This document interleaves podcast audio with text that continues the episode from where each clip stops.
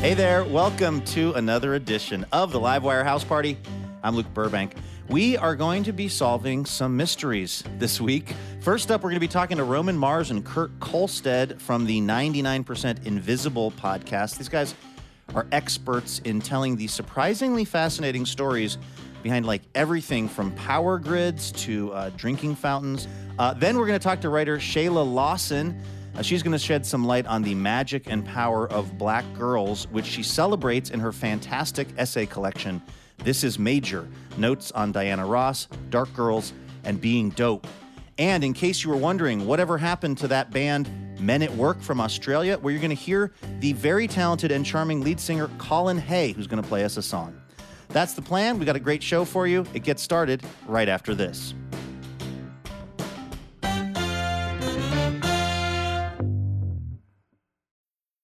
I'm Alex Schwartz. I'm Naomi Fry. I'm Vinson Cunningham, and this is Critics at Large, a New Yorker podcast for the culturally curious. Each week, we're going to talk about a big idea that's showing up across the cultural landscape, and we'll trace it through all the mediums we love books, movies, television, music, art. And I always want to talk about celebrity gossip, too. Of course. We hope you'll join us for new episodes each Thursday. Follow Critics at Large today, wherever you get podcasts.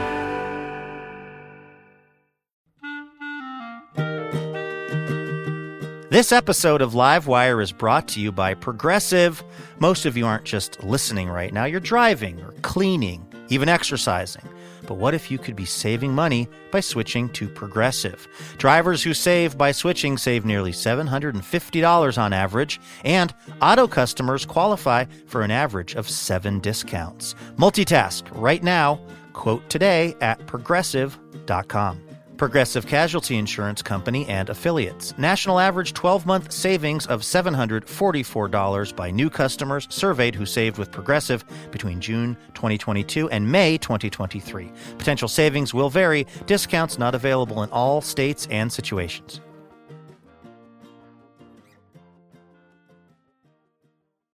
Hey, Elena. Hey, Curly, what's up? the listeners can't see this, but I did not put any product in my hair this week, so I've got a whole au naturel thing happening. I like curly. That's my cool new nickname. Yeah, and I, that means I get to be Mo or Shep. I'd probably be Shep. Hey, are you a fan of mysteries? Mm-hmm, very much so. Yeah. Yeah. What are you into? I like who done it, me done it, we done it. I like Any amount of dunning it? Yeah, I like those podcasts where like that show yeah. Dead Eyes where they kind of invent something that's not even really a mystery, you know, like this guy's just trying to figure out why uh, Tom Hanks fired him from a movie 20 years oh, ago. right. It's great. But they're they're pretending to solve this mystery, but really it's just about something else. It's about like humiliation in Hollywood. I love all I love I love puzzles. I love mysteries. I loved those Encyclopedia Brown books when I was a Oh kid. yeah. Electric clocks don't tick. I could never solve any of the mysteries, but I, I still just like like one time I solved one involving a hard-boiled egg. Oh, good job. Hey, uh, are you ready to do our little radio show? Heck fire. Yes, I am. Molly, are we recording? We are recording. Excellent. All right, take it away, Elena. From PRX, it's Livewire. Recorded from our actual houses. Welcome to the Livewire House Party. This week, Roman Mars and Kurt Kohlstedt from the 99% Invisible podcast. Writer Shayla Lawson and music from Colin Hay. I'm your announcer, Elena Passarello. And now, the host of Livewire, Luke Uh, thank you so much, up the jam. Elena Pump Passarello, pump it up. Yo, pump it, pump. with a little help from Technotronic in This the back. beat is technotronic. Thanks, everybody, for tuning in. We have a great show in store for everybody this week. Of course, we like to start things off by asking the audience a question. Uh, this week, we asked the audience, What is a mystery that you can't seem to solve? And we are going to get to some of those responses in a moment. First, though, Elena, what is a mystery that you can't seem to solve? My biggest mystery of the universe, along with like what happened to DB Cooper and who's in mm-hmm. Grant's tomb or whatever, is what what what is it going to take for me to get my man David to admit that I am cool? he will not say that I am cool, and he is so. He's I like, want to mention to the listeners that Elena is currently wearing a cat sweater, which I don't feel like is doing any huge favors in the coolness That's the department. thing. I think this is kind of cool, but he's like, like when like I can't take him shopping because he says everything looks good on me. Like he's completely uh and he's so he's such a cheerleader. Everything that I work on, he's like really supportive. He's so nice. But like I'll be like, I'm kind of cool though, right? And he'll be like just like purse his lips or like or sometimes he'll be talking about something and I'll get this look on his face that is like him going this is why you're not cool like i'll be talking about my cool ordering system for like where the keys go in the key rack and he'll just be like he'll just like this look will come over his face which is the this is why you're not cool look I think we need that in our partners. Somebody, particularly you and I, you know, doing this show and other things where maybe you could start to get uh, maybe a little proud of yourself at times. It's we need the people that we're with to really just let the air out of the balloon. do you think i'm cool Absolutely. yes you were on Livewire as a guest, and we thought you were so cool. We were like, we got to work with this person. So tell your husband to put that in his pipe and smoke it. i think i mean the fact that this cat sweater lights up like is cool like just a cat sweater eh, Mm-hmm. but a cat sweater that lights up that's that's the kind of coolness that i'm bringing he's also Yeah. he's very cool like he, is, dresses Mm-hmm. He's like real leather jacket, kind of motorcycle guy. Yeah, he looks like That's the problem is that his level of coolness is pretty elevated. Yeah. Everybody thinks he's cool. Dogs think he's cool. Yeah. Anyway. The mystery that I can't seem to solve, Elena, is how people are capable of doing crossword puzzles. Oh, Like, I think I'm a reasonably smart person. I'm fairly well informed, and I cannot figure out what the clues are asking me to do. right. Like, I. I will get on an airplane and I will find like a half filled out crossword puzzle in like an Us magazine, and I cannot finish. And By the way, oh. every answer is Mario Lopez, and I still like. Uh, I want to be one of those people that, like, on Saturday morning gets up and has a cup of coffee and gets the New York Times Saturday crossword oh. puzzle. And I am hopeless. I, my brain is just not able to understand how to fill those things out. It is a code. It's a language. The clues, it's like Jeopardy. Like sometimes the Jeopardy question will be in a category that has nothing to do with the clue. Mm-hmm. You know, like it'll just be like a way for you to say, like, what is the capital of Turkmenistan? But Sure. the category will be like potent potables. But that's what crossword puzzles are like too. It's, it's codified. And nobody Well, can do the Sunday crossword. It is Like- a mystery to me. Oh. I'll tell you what. Hey, what are the listeners saying uh, are some mysteries that they can't seem to solve? Here is uh, one from Chris that I'm assuming Chris put on like one of our social media platforms that's public because someone answered the mystery for Chris. So, so Chris Oh. that's helpful. Chris's mystery is in the morning I use the greeting good morning. In the afternoon I use the greeting good afternoon. But what greeting should one use when the phone call recipient is in an unknown time zone? And more so, what greeting does one use right at noon? And then right after that, Paul Dickinson got back at Chris and said, Try hiya, cutie pie. That's an Whoa. all occasion greeting. That sounds like a recipe for HR talking to somebody. How about going with like Mr. Burns from The Simpsons? Just answer the phone, ahoy hoy. I'm going to do Like that you, now. you put down your monocle and you pick up the, the telephono and you say ahoy hoy. How about that? That seems like that would apply to any time. what else are the listeners saying are some uh, mysteries that they can't solve? Oh, here's one from Phil. Phil's unsolvable mystery is raw toast just bread? Is weed legal wherever Phil is checking in from? Like the kind of thought you have maybe Yeah. after a long sesh. That's a little bit of a bong hitter. Yeah. So once you toast it, it's toast. But before that, is it is it just bread, or is there any is there such a thing as raw toast, untoasted toast? Is a raw raisin a grape? Huh. These are the these are the questions that keep people up at night. hey, let's invite our first guests over to the house party. They're they're sort of gumshoes in their own way. Um, if the kind of mysteries that you're looking to solve are like why are sprinklers installed over a particular patch of gravel, or why is Provo, Utah's municipal flag so weird?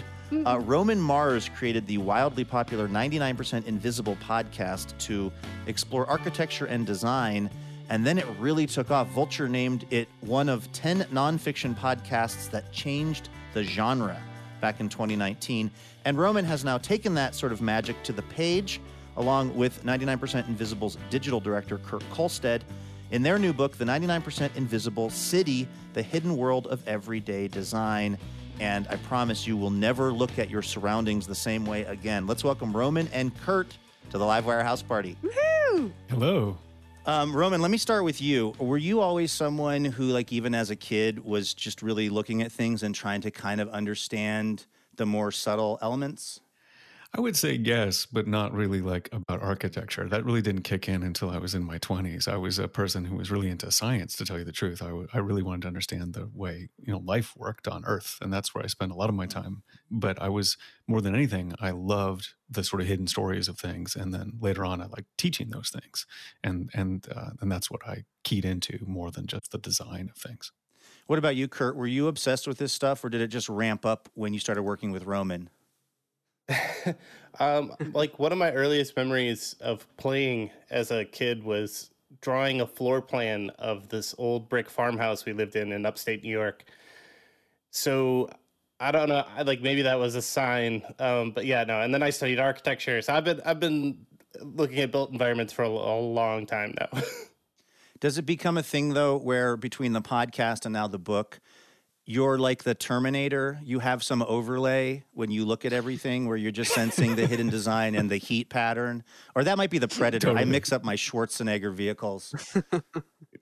it, it does have that effect. Like you, you can kind of, there's a really legible information layer on the built world you can kind of tap into. And it does take some discipline. And I can like, I can operate in the world without being distracted by every little thing. But, um, but, but it's definitely more there than it ever has been before for me, for sure. Yeah, and, and I would I would shift the metaphor to uh, Star Trek and say it's it, like this book is is going to assimilate you into that way of thinking too. Like we're basically infecting you with like and making you part of the hive mind that will then go out and look at the world differently. yeah. Um, outside of the the obvious premise of kind of the things that we don't see, um, what was the organizing principle for this book? How did you both decide what was actually like going to be in here? uh, spreadsheets. um, so we've been doing the show for 10 years and you know the show is about design in a very broad sense it could be about a building but it also could be about the origin of the song who let the dogs out you know so you know we have lots of things that we that we actually cover and so one of the things that um, we we did in the very beginning, or Kurt did actually. He just put up this huge spreadsheet of every story we've ever done, and then stories that he's written for the website, and then stories that were just kind of about cities that we were interested in. Because uh, the organizing principle is that it's a field guide to kind of every city. It's like all the mundane objects in a city, no matter where you are, it's relevant. And so it had to be an object that you could find in a city, and then just ranked them from one to five and then talked about it. Mm. And and it was it was really like mm. one of those things that that was a process you know? I was like you know like as a radio person uh, for 20 years i was like let's just put on all the good stuff you know you know like every good story we should- we should try to throw it in there.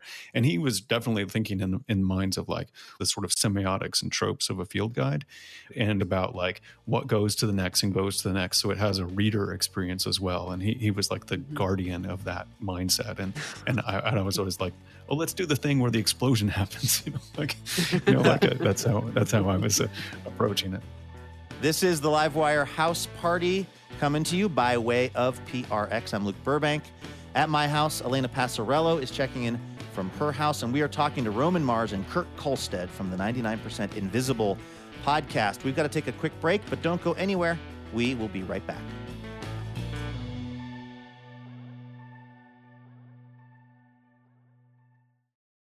Hey, Elena. Hey, Luke, I didn't see you there. It's that time of year again. My seasonal allergies are back. Oh, congratulations. But also, it's our spring member drive, which is happening right now through May 17th. oh, I like that much more than seasonal allergies. Yeah, if you are not yet a member of Livewire's League of Extraordinary Listeners, well, now is the time to do it. Why? Well, because this League of Extraordinary Listeners uh, is what keeps the lights on over at Livewire Inc., uh, which is definitely not the association that we are part of. I'm probably a 501c3. They don't let me near any of the paperwork or bookkeeping, and it's really better that way. Point is, we we are only able to keep doing this show because of support from our members, and we would love it if you could join us in that right now. Plus, there are all kinds of sweet perks, including uh, special discounted tickets to live recordings, on air shout outs, exclusive content. Uh, and Elena, uh, one more thing that, of course, we would not be a self respecting public radio show if we didn't offer this. If we didn't offer the most iconic public radio swag of all time, a tote bag. True iconic status. Yeah, but it's not just any tote bag. This is like a really good tote bag. It's got a second zipper, an internal zipper. Yes, whatever you want to put in the tote bag, that's your business, okay?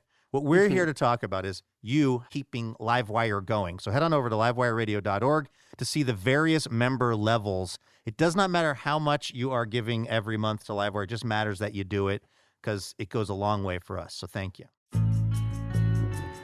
Welcome back to the Livewire House Party from PRX. I am Luke Burbank here with Elena Passarello. We're talking to podcasters Roman Mars and Kurt Kohlstedt about their book, The 99% Invisible City, a field guide to the hidden world of everyday design. There's a, uh, a bridge that I've been kind of fascinated with. I guess it's a railway overpass for years. Um, but I'd never looked into it into the detail that, that that you do in this book. It's uh, kind of referred to as the Can Opener Bridge. It's in Durham, North Carolina, and it really seems to be a collision of sort of municipal um, buck passing. I don't know what what's going on in North Carolina. There's this very dangerous bridge. essentially everybody has kind of washed their hands of this thing, right? Like the railroad company's like, well, we made it high enough. The city's like, well, we've got utilities running underneath, so we can't really like make the space underneath it lower by like lowering the street level. And the city's like, well, we we put up signs, and signs tell you how tall it is, and we even put up flashing warning signs. And the crazy thing to me about it is they've gone through all these iterations. They've put up all these different flashing signs, everything they can do to stop people from running under this bridge. And people still run their, their trucks and, and caravans under this bridge and hit the bridge.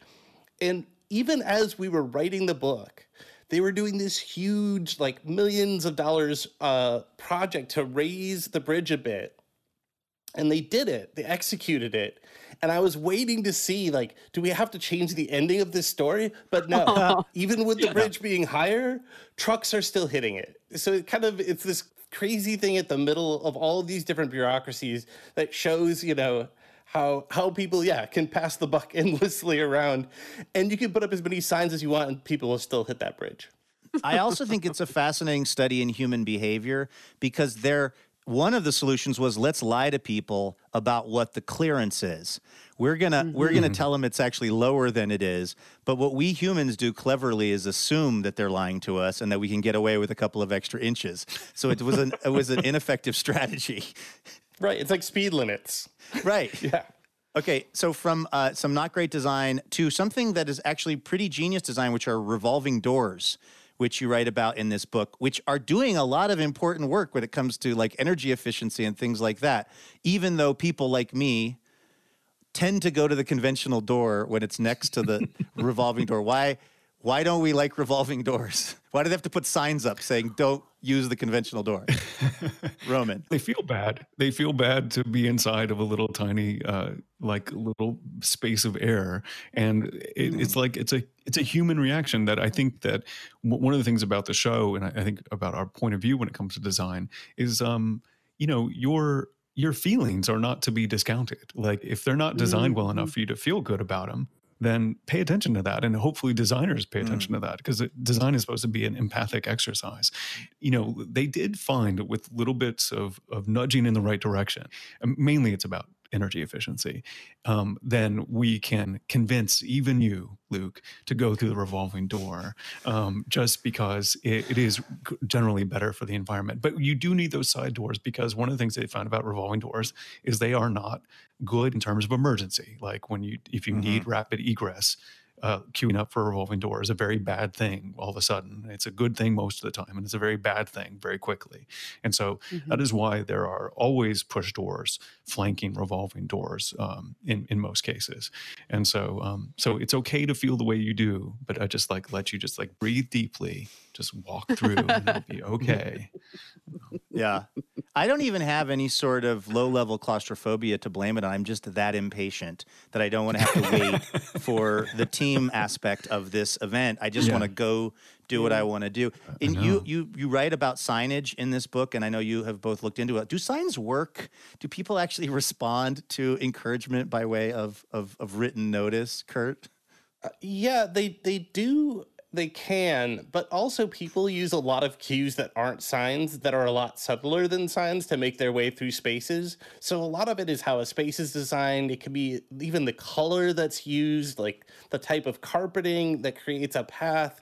Um, so a lot of it is not so much reading the signs as as following the indicators. I mean, when I was traveling in in China years ago, I had this sudden realization that I can't, you know, at least in, in Europe, I can, you know, I'm familiar with the alphabet. I might be able to piece things together. But in China, I really had to rely on other things for wayfinding because I could not read mm. the characters. And that made, made me very aware of how arrows and colors and other things could be very helpful too. uh, well, uh, speaking of, of, of, China and maybe folks from China who've come over to North America, uh, there's a really interesting part of the book talking about uh, developers in Vancouver, British Columbia, trying to get well, the government trying to get developers to accurately list the the names or the numbers of the floors in their buildings. They're like these buildings that have like 60 floors, but they're list they have 53 numbers and like what was what's mm-hmm. been going on with that and what are the implications? Well, it's notable that we're talking about this on Friday the 13th, uh, which is oh, right. uh, 13 is one Jeez. one of those numbers right. that even sort of like cities that don't have a huge you know Chinese population, um, we will remove the number thirteen from a floor because mm-hmm. people are superstitious, and, and, they're mainly kowtowing to sort of people's superstition in terms of real estate. Like there are actual mm. statistics mm-hmm. of like a a, a, condo on the 13th floor is worth 4% less than one listed on the 14th floor or something to that effect. I'm not quoting exact numbers here. But what, yeah. what's notable in, in Vancouver, like other Chinese characters, the, the numbers that sound like other words are particularly like avoided. Mm. Right. So like fours and eights can sound like different, uh, like things that could mean murder or death um, in Chinese. And so you, you end up with these weird confluence of like between like 13 and four and eight you might be missing or have it, have sort of extra things in terms of parking spots, in terms of building floors. And finally, it, it was for fire safety reasons that the city was just like, no, you can't do this because our firemen need to know what floor they're on. You can't just be skipping around.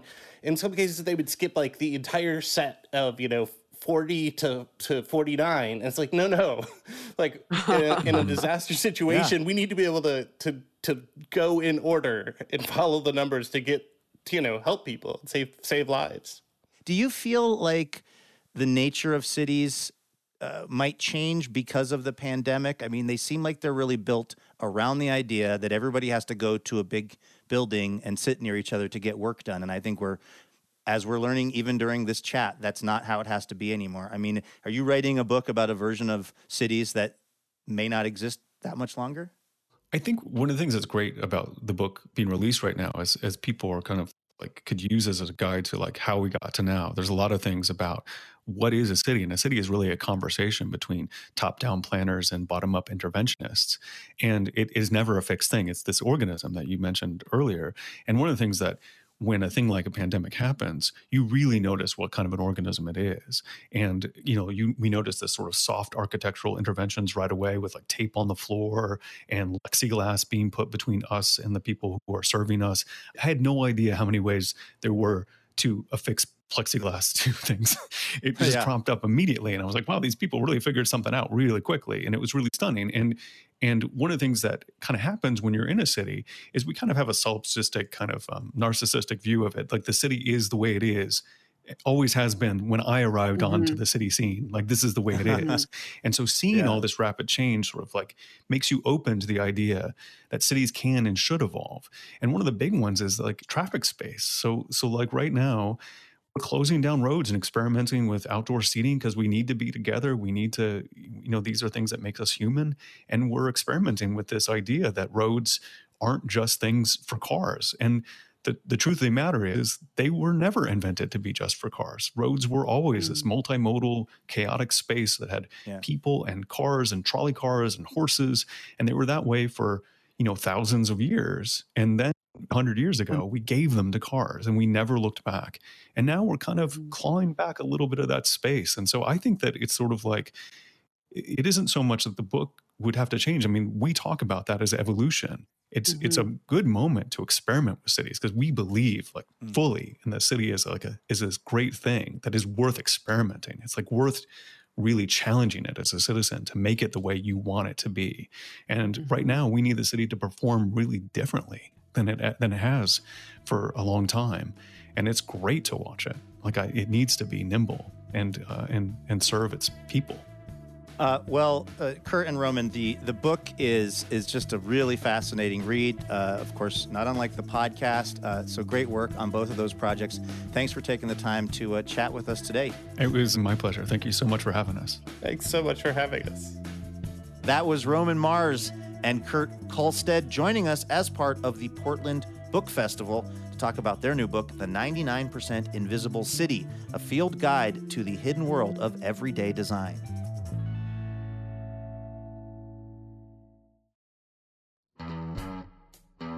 Hey, special thanks this week to Annette Masterson of Peoria, Arizona, and Marquetta Morris of Portland, Oregon. Annette and Marquetta are part of the Livewire member community, and they are generously supporting our show with a donation each month, which we are very, very thankful for because it's how we are able to keep the show going. So, a big thanks this week to Annette and Marquetta.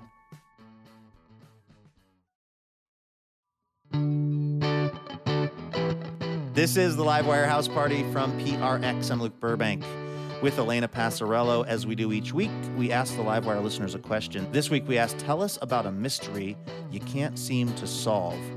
Uh, Elena, what are the listeners saying are some things that are mysterious to them?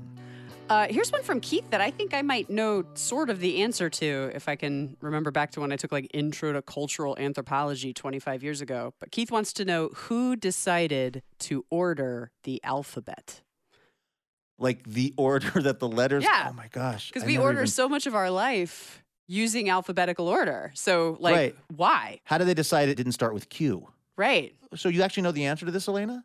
I, I don't know if I can articulate it, but I remember uh, I took like an intro to linguistics anthropology class, and the alphabet uh, was like this weird project from a lot of different cultures that were living like in and around Egypt. Thousands mm. of years ago, like Canaanites and the Phoenicians, and then the Greeks picked it up kind of later. But they made symbols for sounds, and then they also associated those symbols with numbers. So the A, B, C, D, E, F, G, which is not what it was back then anyway, but like that order, there was a numerical order, like mm. A was one and B was two or whatever. But of course, it didn't go in the direction that we wanted it to go now and somebody added x at some point but other people rejected the x. It's really it's really interesting. This is why david doesn't think i'm cool. I think it's cool that you know this stuff. More importantly though do you have to sing the alphabet song in your head when you're trying to figure out you know where something goes when you're doing something alphabetically? Because if yeah. it's like b or an x situation i got that. But yeah. if you get into the middle if you get into LMNOP territory, I'm hopeless. You got to sing it. That's what that's what it's for, right? Right. That song is also Twinkle Twinkle Little Star. That's one of my cool facts that I happen to know. Do you know who wrote it? Um, no. Wolfgang Amadeus Mozart. What? Mm-hmm. Man, Isn't that great? Uh, yeah, you are cool. I mean, that's a that's a cool that's a cool thing to know. I really just answered my own question on the show. Like, yeah. Did you write these audience questions? What's another mystery that uh, one of our listeners has submitted? Oh, I like this one from Brenda. How did someone or ones scale Mount Rushmore and carve faces into it? And more importantly, whose idea was that? just, I think, the bigger mystery. The guy who carved Mount Rushmore was named like Gutzon Borglum. It's like this crazy last name, and he carved Stone Mountain in Georgia. That I grew oh. up at the oh. foot of Stone Mountain, and he was like a you know really unwoke guy, uh, maybe like a eugenicist or something. Okay. But why? I agree with Brenda. Like, why did somebody decide to carve those ding dang heads into that mountain? we should just do like the lady did in Spain and just like wipe out those faces and try to make it the, look more like a mountain again. the woman who was trying to like repaint a fresco or something oh, and did just the worst job of all time, but hoped nobody would notice it in the like cathedral or whatever. And David says that's his fam- favorite painting. and that's why he's cool. Yeah, we should we should assign that person to Mount Rushmore. I think that thing needs Yeah. a little freshening up. Probably. You're right. Yeah. All right. One more mystery from the Livewire listeners. How about this one from Rachel? Do carrots actually promote better vision? Because I've been eating them for years and my vision is still fuzzy. I noticed that uh, because you know I tend to shop now in you know kind of I guess healthier grocery stores, Hmm. bougier grocery stores. That it's in style to have the carrots now that still have the whole kind Bugs of Bunny carrots. And yet I am incapable of taking a bite out of one of those carrots and not saying "What's up, Doc?" forever. So there's that. Especially if you're in a hot tub, because you could pretend, you know, when Bugs Bunny would be like in the bath going, hot ta ta hot ta ta ta. cut up some potatoes, Yeah. make it into a little soup. Uh, this is the Livewire House Party. I'm Luke Burbank. That's Elena Passarello. Our next guest isn't afraid to investigate uncomfortable questions head on, uh, whether it's how to become Twitter famous or why certain neighborhoods have more Black Lives Matter signs than black people. The Kirkus Review called her latest essay collection a hilarious, heartbreaking, and endlessly entertaining homage to black women's resilience and excellence. The book is called This is Major Notes on Diana Ross, Dark Girls, and Being Dope. And we are so thrilled to have her join us as part of the Portland Book Festival. Shayla Lawson, welcome to the Live Wire House Party. Hi. Hi, Shayla. How's it going? Th- I know, and of course, the her minute that we get started. That's okay. The dog gets mentioned in the book. I feel like, Yeah. i- is this the Yeah. Havanese? this is the Havanese. He's up to his antics. Um, well, thank you for doing this today. I know that you were having some travel challenges getting back back to Brooklyn, but here you are, and this book is is really amazing um, and really eye opening for somebody who looks like me to read. Um, uh, just to to go into your experience and and see the world in in a way that would not maybe come uh, as easily to me. I'm, I'm curious though. At the very beginning of the book, you you have a quote from Toni Morrison: "Racists always try to make you think they are the majority, but they never are." That feels extremely timely in a moment where somebody who got I don't know five million fewer votes for president is trying to convince us that they're still in control. Like, why did you pick that quote, which obviously was chosen long before this moment in our shared kind of experience? Um, I picked that quote because it's true. For such a long time, we have managed the history of America as the history of whiteness and associated the structure of America with uh, community building that was based on um, creating this concept of white people. Um, it- Particularly because so many of the cultures that, that migrated here um, would have at a certain point in time been considered at the abject. Um, you were not necessarily always considered white people. So, in these derivations of that, we keep moving the line um, farther and farther um, into this binary of the idea that there is a real difference between um, one skin color and versus another in terms of their contribution to the history of America. So I wanted to focus my energy in figuring out what it would be like to try and write a book that decentered that story. Um, and started with using my personal life as a metric for that because as a um, as a black person, as a person of color living in the states, it's impossible for me to look at my own personal story and that not also be a record of whiteness. You know, so much of even when we think about the title Black Lives Matter as a movement, um, that's not speaking to Black people. You don't need to tell Black people their lives matter. Um, so that was a lot of what I wanted to uh, manage within the book is looking at ways to turn what's typically uh, my role as somebody who looks like me, which is kind of a best supporting actress role, and what happens if I become the lead character in my own story. In fact, like when I was living in Portland, well, uh, that was the first time that I thought about really the importance of shifting away from terminology that referred to um, to culture or ability or gender or, or any kind of um, marker that we might exist under as a minority topic or a minority conversation.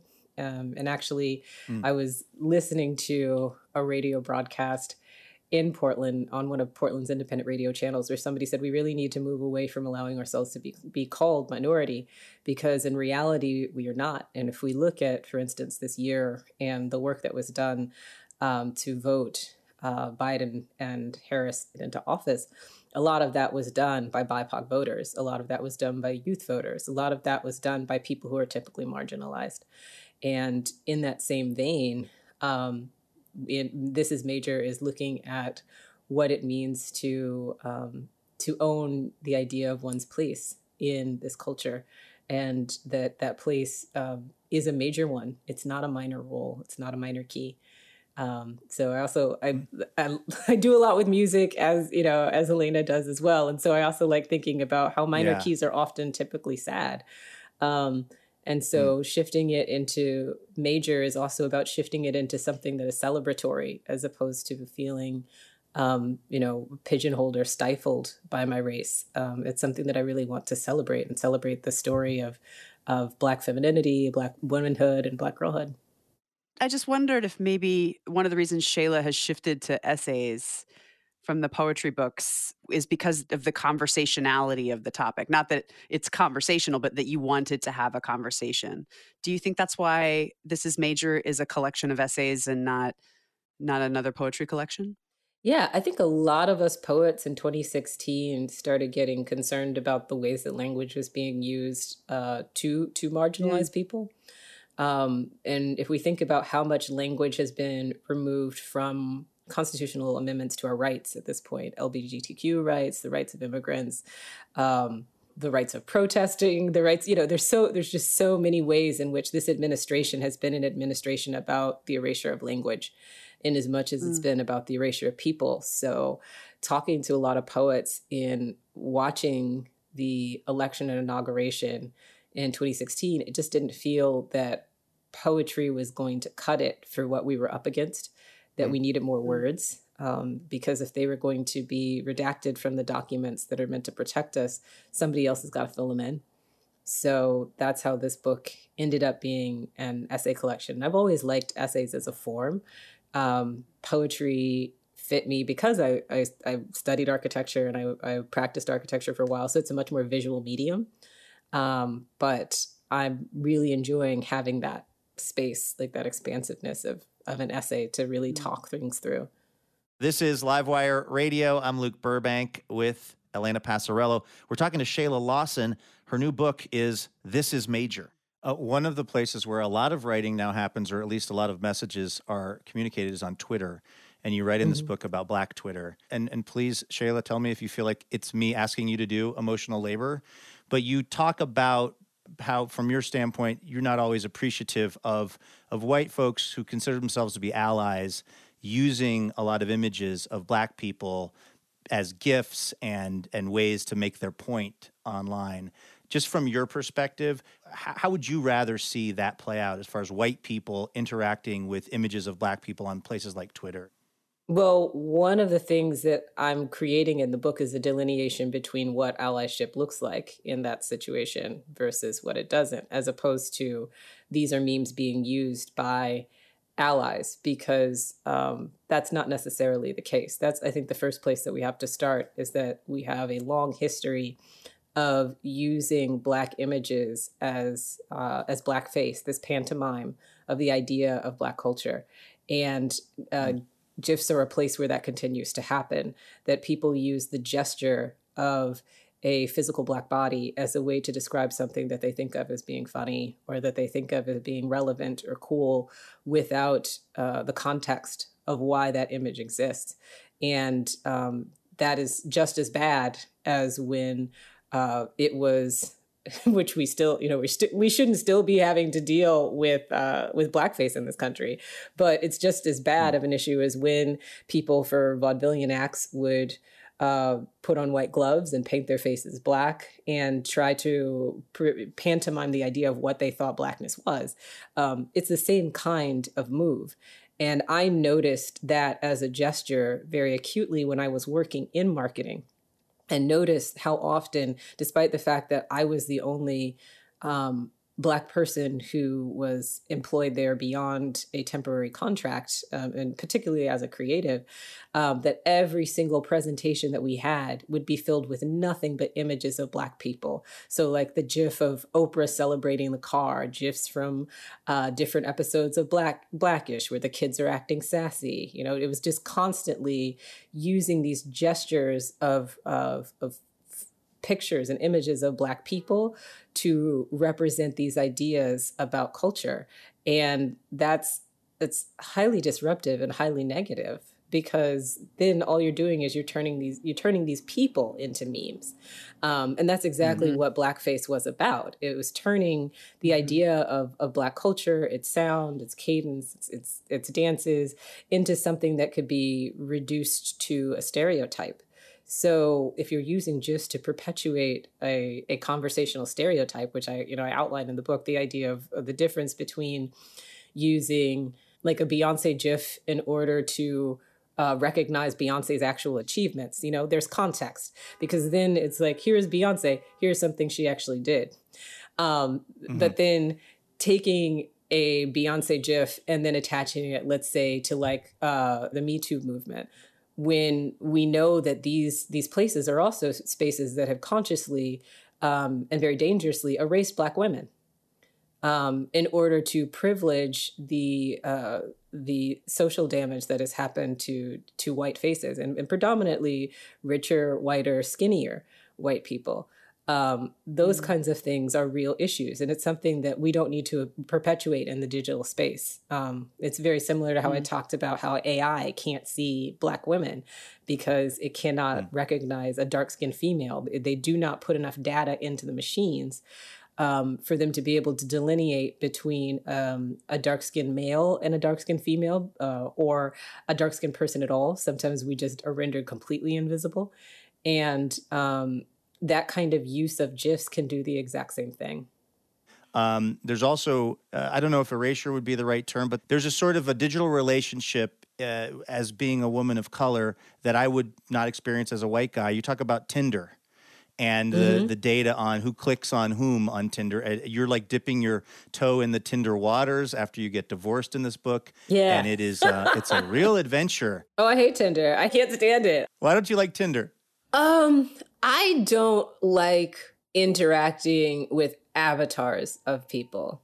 So when I was, you know, when I was your age kind of thing, but when I having to shift from the world where before I met my husband, I would go out and I would meet people and we would connect. And that was how I met my friends. And that's how I started most of my romantic relationships. Um, well really all of them because there was no other way to do it. Um, and then to come back into the world and to see the ways that woman had had been, had been turned into an even uh, greater commodity you know expressly to work in the interest of the whole like like the facebook males. I think a lot about how zadie smith talks about Facebook and the social the social networks that were created by these men who felt disenfranchised and like as if they had a lack of power the kind of power that they were supposed to be able to have as white privilege and the ways that they felt that that was taken away from them because of having to perform in social spaces. So something like an app empowers these men who think of themselves as weak by furthering the idea of women as a commodity because mm-hmm. you just keep swiping through them.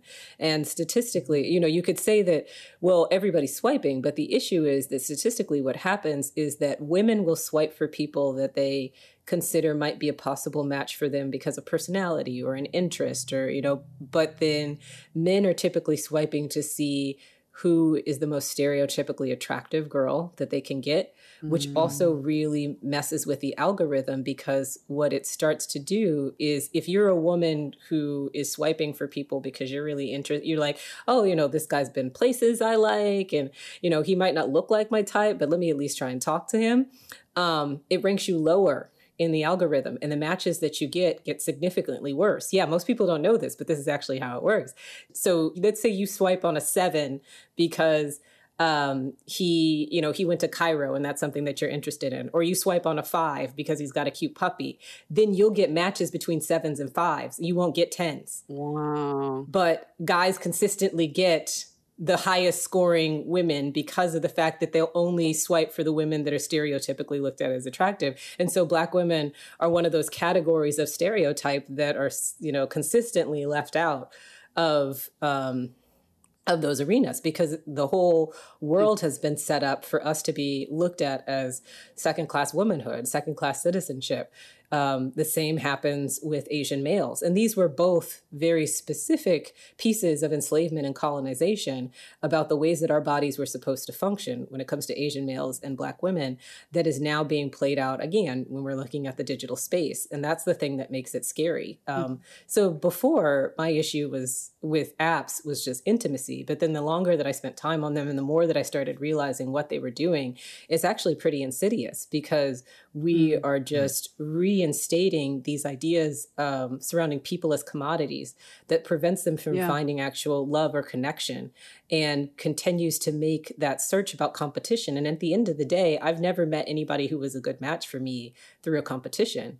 Um, you know, mm. I've met them through connection. And I think that was the nice thing about writing the Tinder essay is that um, me and the person that I went on this date with found um, an actual connection. You know, it was first kind of rooted in us kind of working around the idea of like, okay, like why do you swipe for, you know, why do you swipe for black girls? What's your deal? Um, and then realizing, you know, that that there was a lot about us that worked. And of course the date was an entire fiasco. but had these really beautiful moments. I mean, it was it sort did. of cinematic at points yeah. where like you know yeah. i don't want to give anything away but he's like bringing out some paint and you guys are yeah. you're getting dangerously close to like ghost when like demi moore is potting or whatever it was very artsy and sexy uh cake is canceled is one of the the Tinder chapters one of the first chapters that i wrote for the book mm. oh really and it was it was actually in my proposal i think it may have been the very hmm. first mm. one that i wrote in fact um Mm. And uh, yeah, and so it was one of the things that we sold the book on. Uh, well, Shayla Lawson, thank you again so much for your time. Thank you. Thank you so much, both of you. That was Shayla Lawson joining us as part of the Portland Book Festival back in November. Her book is This Is Major Notes on Diana Ross, Dark Girls, and Being Dope. Okay, we've got to take a quick break, but don't go anywhere because in a moment we're going to be back with some music from Colin Hay. Stay with us.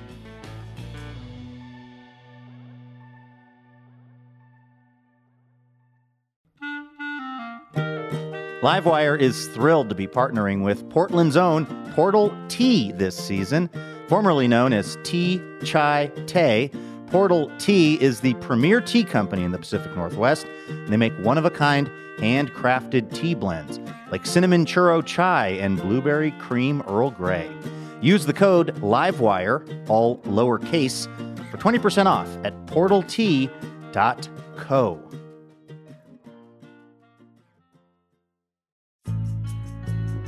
Welcome back to the Livewire House Party. I'm Luke Burbank here with Elena Passarello. All right, our musical guest this hour was at one time the lead singer of the Australian band Men at Work. They did that uh, Land from Down Under song, which everybody has heard a million times at this point.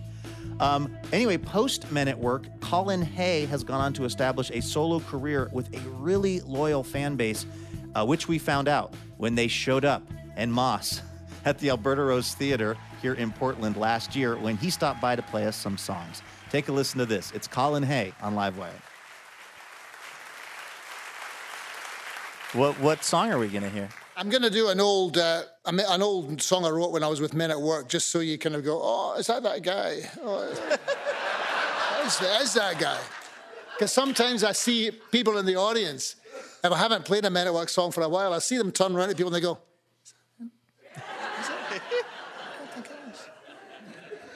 All right, this is Colin Hay on Livewire.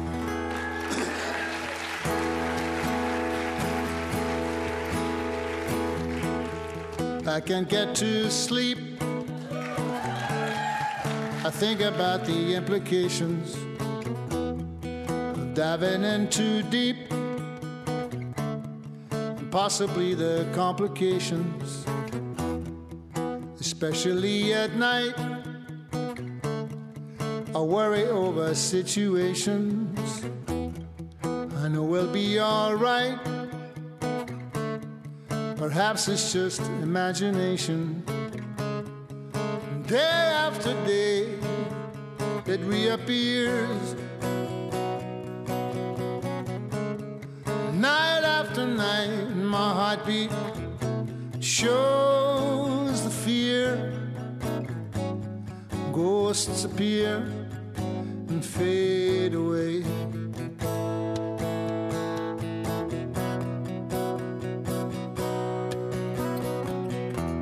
Alone between the sheets only brings exasperation. It's time to walk the streets, smell the desperation. At least there's pretty lights, and though there's little variation, it nullifies the night from overkill. Day after day, it reappears.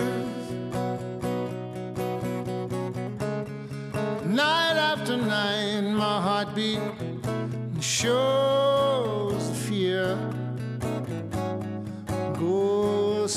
Appear and fade away.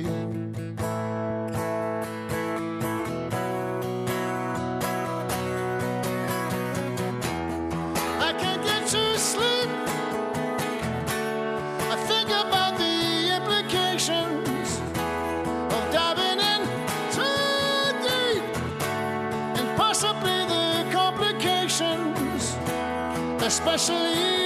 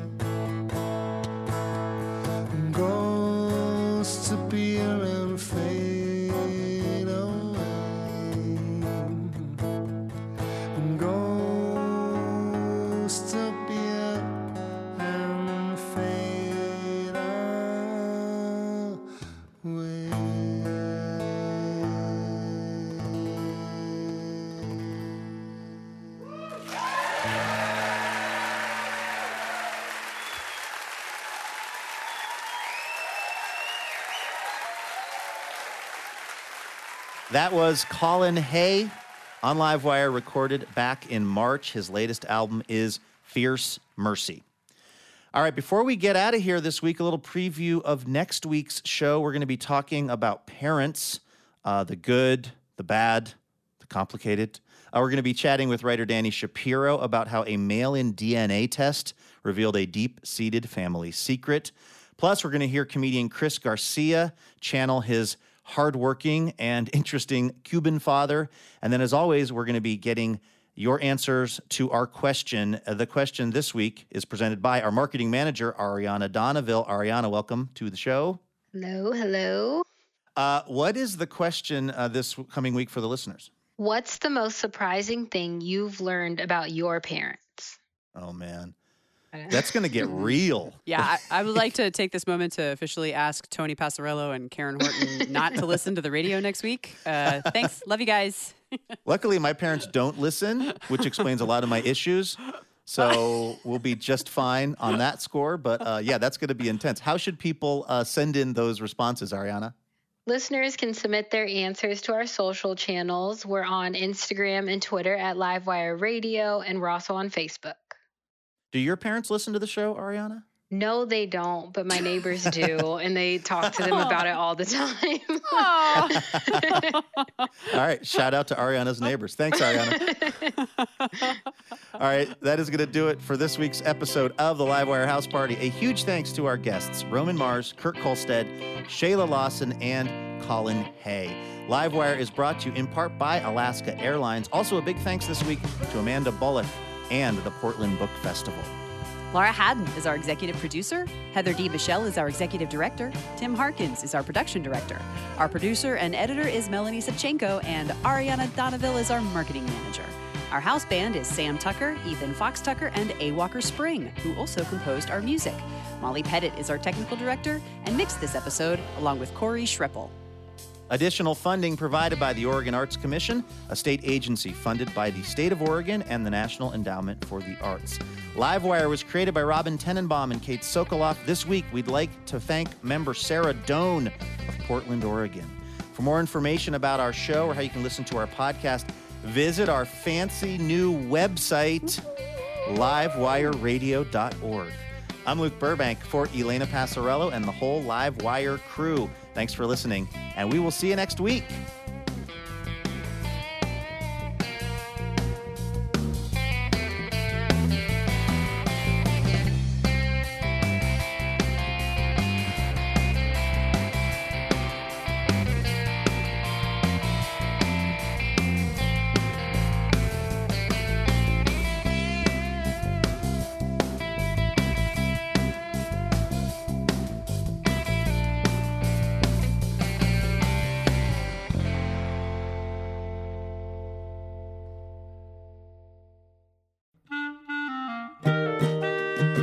Livewire, when we first met, I was really shy.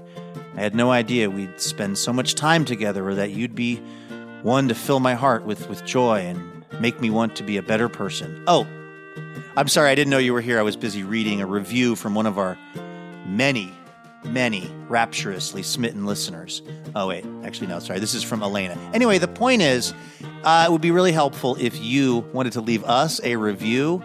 Feel free to say really nice things about us, and uh, we'll even read them now and then on the show. So you might hear your review of Livewire read on the program itself. Uh, reviews help other people hear about the show, and then we can keep doing this for a long, long time because we love having this job. Uh, thank you so much if you've left a review, and if you're about to leave a review, you can go ahead and do it right where you get the podcast.